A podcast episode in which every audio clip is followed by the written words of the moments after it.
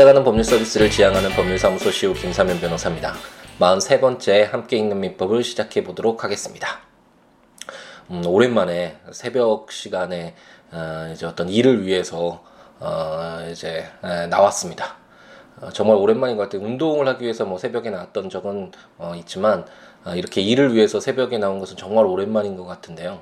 예전에 고등학교 3학년 때부터 어, 대학 1학년 때까지 이제 잠시 동안 신문 배달을 한 적이 있었는데 새벽 4시에 이제 그때도 겨울이었죠. 그 가을부터 시작해서 했던 것인데 어, 겨울에 이제 날씨도 좀 썰렁하고 춥고 어, 아직 어둑어둑해서 약간 무서운 그런 느낌도 있었지만 어, 무언가 열심히 살고 있다라는 그런 느낌 어, 그런 것 때문에 어, 신문 배달을 하러 나갈 때 어, 많이 좋았던 어, 그런 감정을 가지고 일했던 것이 새로운데요.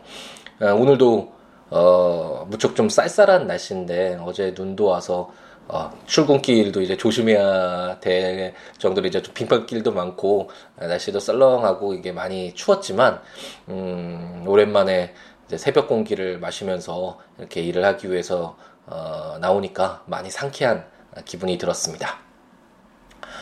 음, 요즘에 제가 며칠 전에 기사를 보니까 우리나라에서도 이제 2층 버스가 운행된다고 하더라고요. 어, 영국에서는 이제 런던이죠. double decker라고 어, 2층 빨간색 버스가 굉장히 유명한데 제가 그 버스를 어, 이용하면서 정말 놀랬던 점은 우선 버스 자체가 어, 뭐 장애인분들이나 아니면 그 유모차 같은 것들이 이렇게 딱 고정시켜서 파킹을 해놓을 수 있는 장소를 딱 마련해 놓고 있고 그것들을 이용하는 버스를 이용하는 데 있어서 전혀 불편함이 없이 이렇게 우선 구조가 되어 있고요. 그와 함께 어, 더블 데커는 사람들이 다 타고 이제 안정 사람들이 이제 뭐 자리를 잡거나 아니면 딱 이제 뭐 손잡이를 잡거나 이렇게 자세를 취하기 전까지는 전혀 움직이지 않고 그리고 내릴 때도 2층에 있는 사람들도 그냥 벨, 벨만 눌러 놓으면 자연적으로 쓰고 2층에서 사람들이 내릴 때까지 버스 기사 아저씨가 항상 뭐 아저씨뿐만 아니라 아주머니도 계셨지만 어쨌든 버스 운전하시는 분이 어 계속 멈춰져서 기다려 주기 때문에 어 전혀 불편함이 없었습니다. 2층에 있었어도 조급함 없이 그냥 딱 이제 정차해서 어 이제 천천히 내려서 이렇게 내려도 전혀 아무런 문제가 없는 어 그런 구조로 이제 버스가 운행돼서 아, 참 정말 좋구나. 라는 생각이 많이 들었고 아, 교통 문화가 정말 선진적이다라는 생각을 많이 했었었는데요. 특히 지금이야 뭐 아들이 제 아들이 이제 날라다니고 있지만 그 당시만 해도 영국에서 이제 처음 어, 이제 생활할 때만 하더라도 아주 어렸기 때문에 유모차를 이용해서 런던 시내 이제 뭐 박물관이나 미술관이나 이렇게 다니던 어, 적이 많았는데 그때마다 이제 버스를 이용할 때 전혀 어, 불편함이 없이 어, 잘 다녔던 그런 기억이 새롭습니다.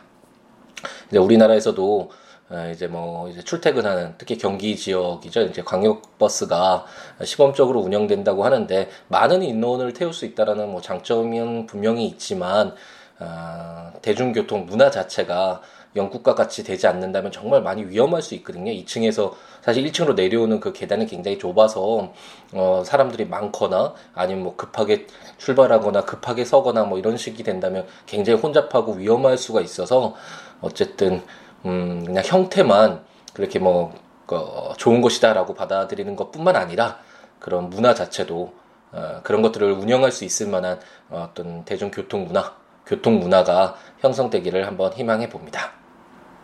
그러면 이제 오늘 어, 함께 읽는 민법 어, 이제 새벽 오늘은 밤 방송은 아니고 아 그때는 한 두세 시 새벽 두세 시에 최근에 많이 방송을 했었는데 어, 오늘은 정말 새벽 방송으로 이제 6시 어, 50분을 어, 넘어가는 시간에 함께있는 민법을 시작해 보도록 하겠습니다.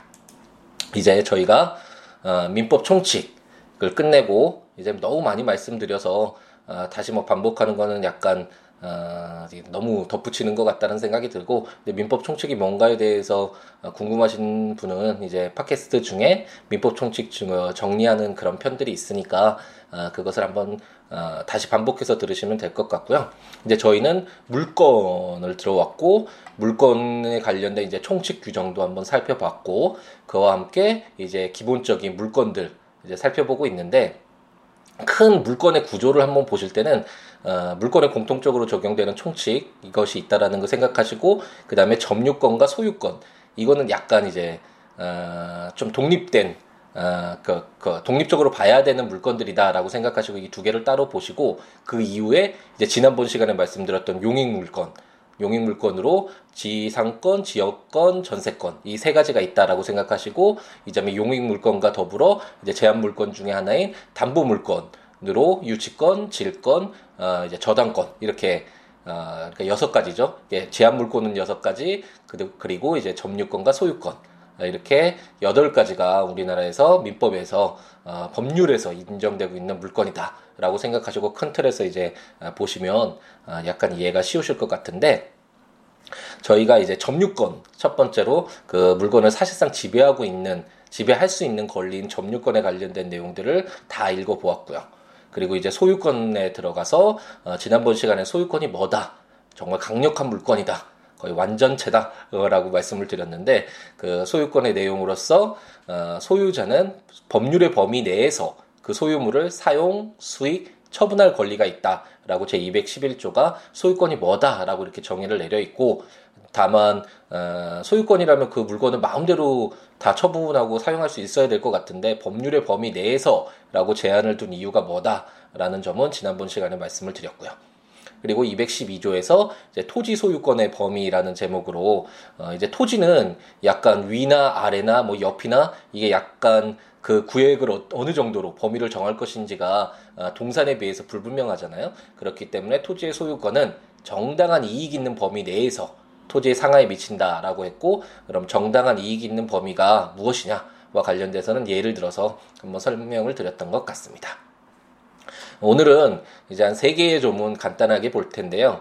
어, 213조와 214조 규정은 어, 실무에서 굉장히 많이 쓰이는 어, 가장 많이 쓰이는 조문 중에 어, 하나인데 어, 그렇지만 저희가 내용적으로는 굉장히 친근한 법률입니다. 왜냐하면 한번 읽어보면 제 213조는 소유물 반환 청구권이라는 제목으로 소유자는 그 소유에 속한 물건을 점유한 자에 대하여 반환을 청구할 수 있다.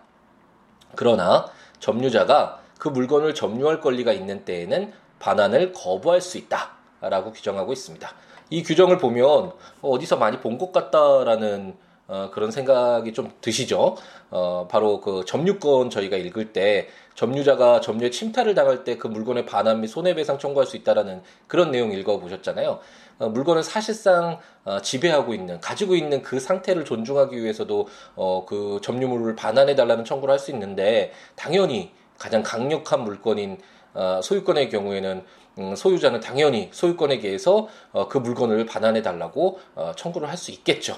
어, 제 213조는 음, 그러한 의미에서 소유자는 그 소유에 속한 물건을 점유한 자에 대해서 반환을 청구할 수 있는 소유물 반환 청구권이 있다라는 규정이고 다만 저 예를 들어서 뭐 갑돌이가 그 시계를 가지고 있는 시계를 을돌이에게 3일을 빌려줬다면 뭐 3일이 지난 이후에 어, 을돌이가 시계를 안 돌려준다면 갑돌이가 소유권에 대해서 이거 내 소유니까 빨리 돌려줘 라고 소유물 반환 청구를 당연히 할 수 있겠죠. 하지만 하루 지났는데 갑자기 마음이 바뀌어서 을돌이한테 야, 빨리 그 시계 나 돌려줘 라고 얘기하더라도 어, 이때는 그 을돌이가 그 물건을 점유할 권리가 있잖아요. 어, 이와 같은 경우에는 어, 반환을 거부할 수 있다라는 어, 그런 단서 조항이 213조에 함께 규정되어 있습니다.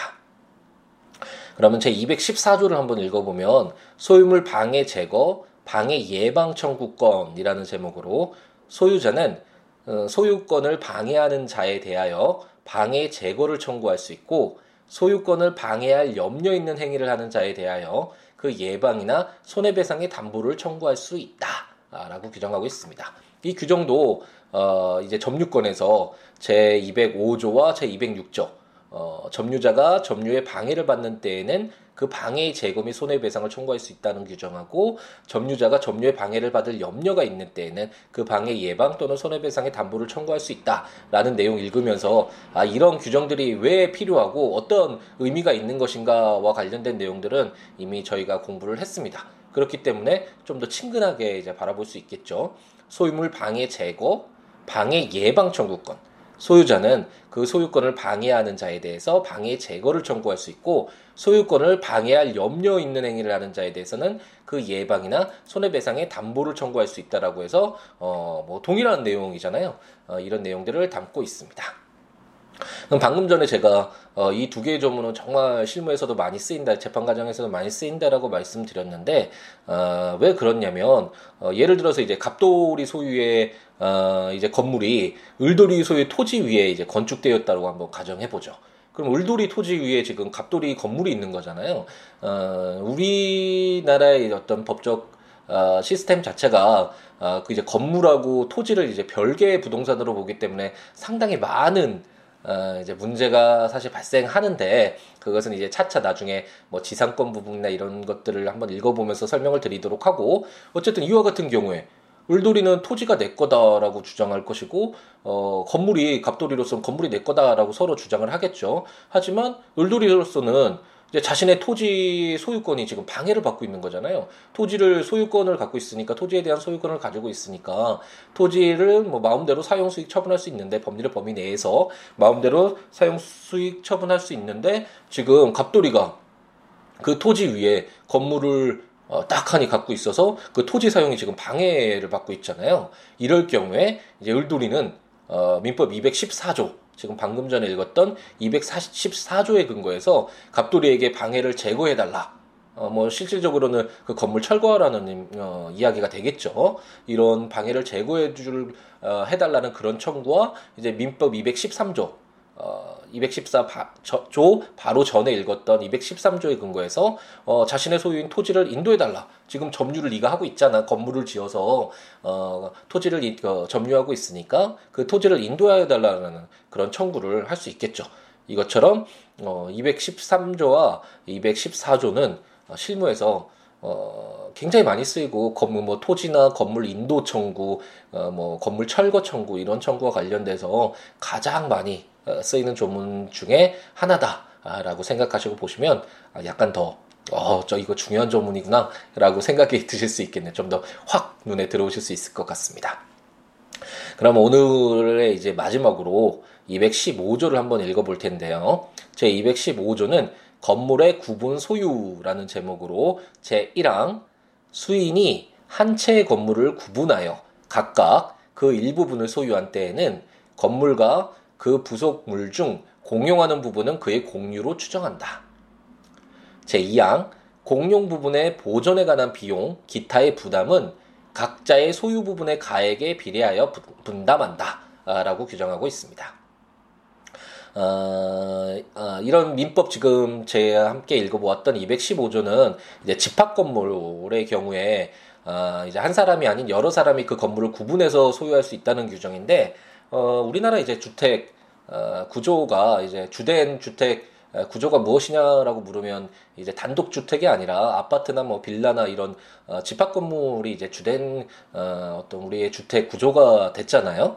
어, 이와 같은 경우에 어, 예를 들어서 아파트 이제 110동이 있다라고 한번 가정을 해보죠. 이거는 하나의 건물로 볼 수 있잖아요. 그런데 그한 동의 건물 중에 뭐 101호와 102호 이 주민들은 이제 각각 독립해서 자기 소유권 취득하잖아요. 아파트 살 때 뭐 한 동을 다 어, 사는 어, 물론 뭐 재벌들이나 돈이 많은 분들은 그러실 수 있겠지만 어, 대부분의 사람들은 그 동을 사는 것이 아니라 동의 소유권을 사는 것이 아니라 그 동에 각각의 이제 전유 부분 그 뭐 101호나 102호 이 부분을 사서 이 부분에 대한 소유권을 취득하는 것이죠. 그렇기 때문에 어 210, 215조는 비록 하나의 건물로 볼 수 있지만 각각 그 일부분을 이제 구분해서 어 소유할 수 있을 때는 어 이제 그 구분 소유를 할 수 있다. 각각 그 전유 부분, 각각 어, 독립적으로 가지고 있는 그 부분을 소유권을 취득할 수 있다. 라는 그런 내용을 담고 있고 다만 이제 주민들이 공동으로 사용하는 공간 뭐 계단이나 공용 계단이나 엘리베이터 생각해 볼 수 있겠죠.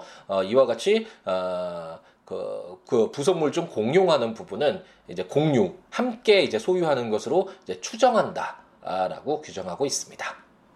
그렇기 때문에 이제 공용 부분 이제 공동으로 사용하는 이런 부분에 대해서는 또 비용이 들어가잖아요. 보존에 관한 비용이 들어가잖아요. 이러한 어, 비용 부분은 각자의 소유 부분에 이제 가액에 비례해서 라고 어, 가래에게 비례해서 이제 분담해서 나눠서 어, 이제 비용을 분담해야 된다는 내용을 어, 제 2항에서 어, 담고 있습니다. 네, 여기서 한 가지 참고로 보실 것은 어, 집합 건물과 관련돼서 처음에 민법이 제정될 당시에는 뭐 아파트나 이런 뭐 빌라나 집합 건물이 그렇게 많지 않았잖아요. 대부분 이제 단독 주택이었기 때문에 아 이제 건물의 구분 소유가 된다라는 이런 어떤 정의 정도의 아 하나의 기본적인 내용만 담고 있어도 크게 문제가 없었을 수는 있지만 어 최근에는 주된 이제 주택 구조가 주택 음 구조가 이제 아파트나 빌라 같은 집합 건물인데 이 한 개의 조문으로 모든 분쟁 그런 집합 건물과 관련된 분쟁 사항을 이제 다 해결할 수가 없게 되겠 됐겠죠. 그렇기 때문에 어, 이와 관련돼서는 집합 건물의 소유 및 관리에 관한 법률이라는 법률이 제정돼서 이런 집합 건물에서 발생할 수 있는 여러 가지 문제들에 대해서 이제 입법화 시켜 놓고 있고요. 어, 대부분 이 법률이 적용되기 때문에 어, 민법 제 215조가 어, 적용되는 경우는 이제 거의 없다. 아, 그런 어, 여지가 많이 줄었다라고 생각하시면 될 것 같습니다. 그렇기 때문에 아, 만약 집합 건물이 뭘까 이런 집합 집합 건물에 대해서는 어떻게 권리 의무를 어, 처리할까 어떻게 법률 음, 관계를 어, 구성하고 있고 어떻게 어, 법률 효과를 부여하고 어떤 분쟁이 어떤 분쟁 발생했을 때 어떻게 처리해 나가는 방향을 설정하고 있을까 뭐 이런 것들이 궁금하신 분들은 이제 국가법령정보센터 사이트에 가셔서 어, 이제 집합 건물의 소유 및 관리에 관한 법률 한번 찾아서 읽어보시면 되겠죠. 이렇게 점차 제가 함께 있는 민법을 어, 시작한 이유 자체도 뭐 민법을 아는 것도 정말 중요하지만 이렇게 법률과 어, 친근해지고 가까워지는 기회가 있으면 이제 이것이 이제 가지를 쳐 나가는 것이죠. 이렇게 이제 읽고 나가다가 민법 215조를 보다가 제가 말씀드린 것과 같이 아 이제 집합 건물과 관련돼서는 어, 집합 건물의 소유 및 관리에 관한 법률 어, 이런 특별법을 한번 봐야 되는 것이구나. 그러면 또 찾아보시면 훨씬 더 쉽게 읽어보실 수가 있고 어, 이해도 좀 더 빨라지겠죠. 그래서 이런 어, 어떤 음, 목표를 가지고 진행하는 것이니까 차차 이렇게 천천히 이제 같이 어, 민법 읽어 나가시면 언젠가는 그 언젠가의 시점은 제가 정확하게 말씀드릴 수는 없지만 언젠가는 저희가 원하는 목표에 도달할 수 있을 것이라 아, 믿습니다. 그러면 이제 법조문을 이제 천천히 읽어드리고는 있는데 어 이제 계속해서 이제 어 어떤 분이 저 트 위터에 저에게 글을 남겨주신 이유로는 제가 말씀드리고 있는데 어, 제가 최대한 천천히 그리고 명확하게 읽어드리고는 있지만 어, 법률을 함께 읽으면서 어, 들으시면 좀 더 효과적이기 때문에 국가법령정보센터라는 인터넷 사이트에 가셔서 우리나라 법률 다 확인하실 수 있으니까 여기서 민법을 치셔서 어, 이런 조문들을 이제 읽어 나가시면서 제 어, 강의라고 강의요. 예, 강의를 들으시도 좋고 아니면 제가 이제 전자책을 발간을 했는데 함께 읽는 민법 어 지금은 민법 총칙편만 나왔는데 뭐 알라딘이나 예스24나 이런 대형 서점에도 이제 나왔으니까 거기서 구입을 하셔서 어 이제 편하게 한번 읽어보시면서 들으셔도 좋고 그리고 이 전자책으로 나와 있는 내용이 거의 어, 그렇게 크게 다르지 않게 블로그에 포스팅이 어, 되어 있기 때문에 제 블로그 찾아오셔서 이렇게 계속 어, 한 점을 한 점을 이렇게 찾아서 어, 법조문 읽고 그리고 그에 대한 설명 한번 읽어보시면서 들으시면 효과적일 것 같습니다. 그와 함께 저와 저에게 이제 연락을 취하고 싶으신 분은 어, siwo.net, siwoolaw.net 블로그나 026959-9970 전화 주시거나 siwo 골뱅이 gmail.com 어, 메일 주시거나 아니면 트위터 컴시우로인가요? 예, 트위터를 주시거나 어쨌든 이렇게 연락 주시면 가능한 범위 내에서 어, 제가 연락을 드리도록 하겠습니다. 어, 아침 시간에 어, 함께 있는 민법 들으시면서 출근을 하시거나 뭐 학교를 가시거나 그런 분들 많다고 얘기를 해주시는데 아, 오늘 이렇게 새벽 방송 이제 이제 막 7시가 지나고 있어서 만약 이걸 다운받고 가시는 분들은 아, 오늘 하루가 정말 행복 어, 했으면 좋겠고요. 어, 제, 저희 팟캐스트가 오늘 하루 시작하는데 열정적으로 즐거움을 어, 가지고 시작할 수 있는 하나의 계기가 됐으면 하는 바람을 가져봅니다. 다음 시간에 뵙겠습니다. 오늘 하루도 행복하게 채우시기 바랍니다. 감사합니다.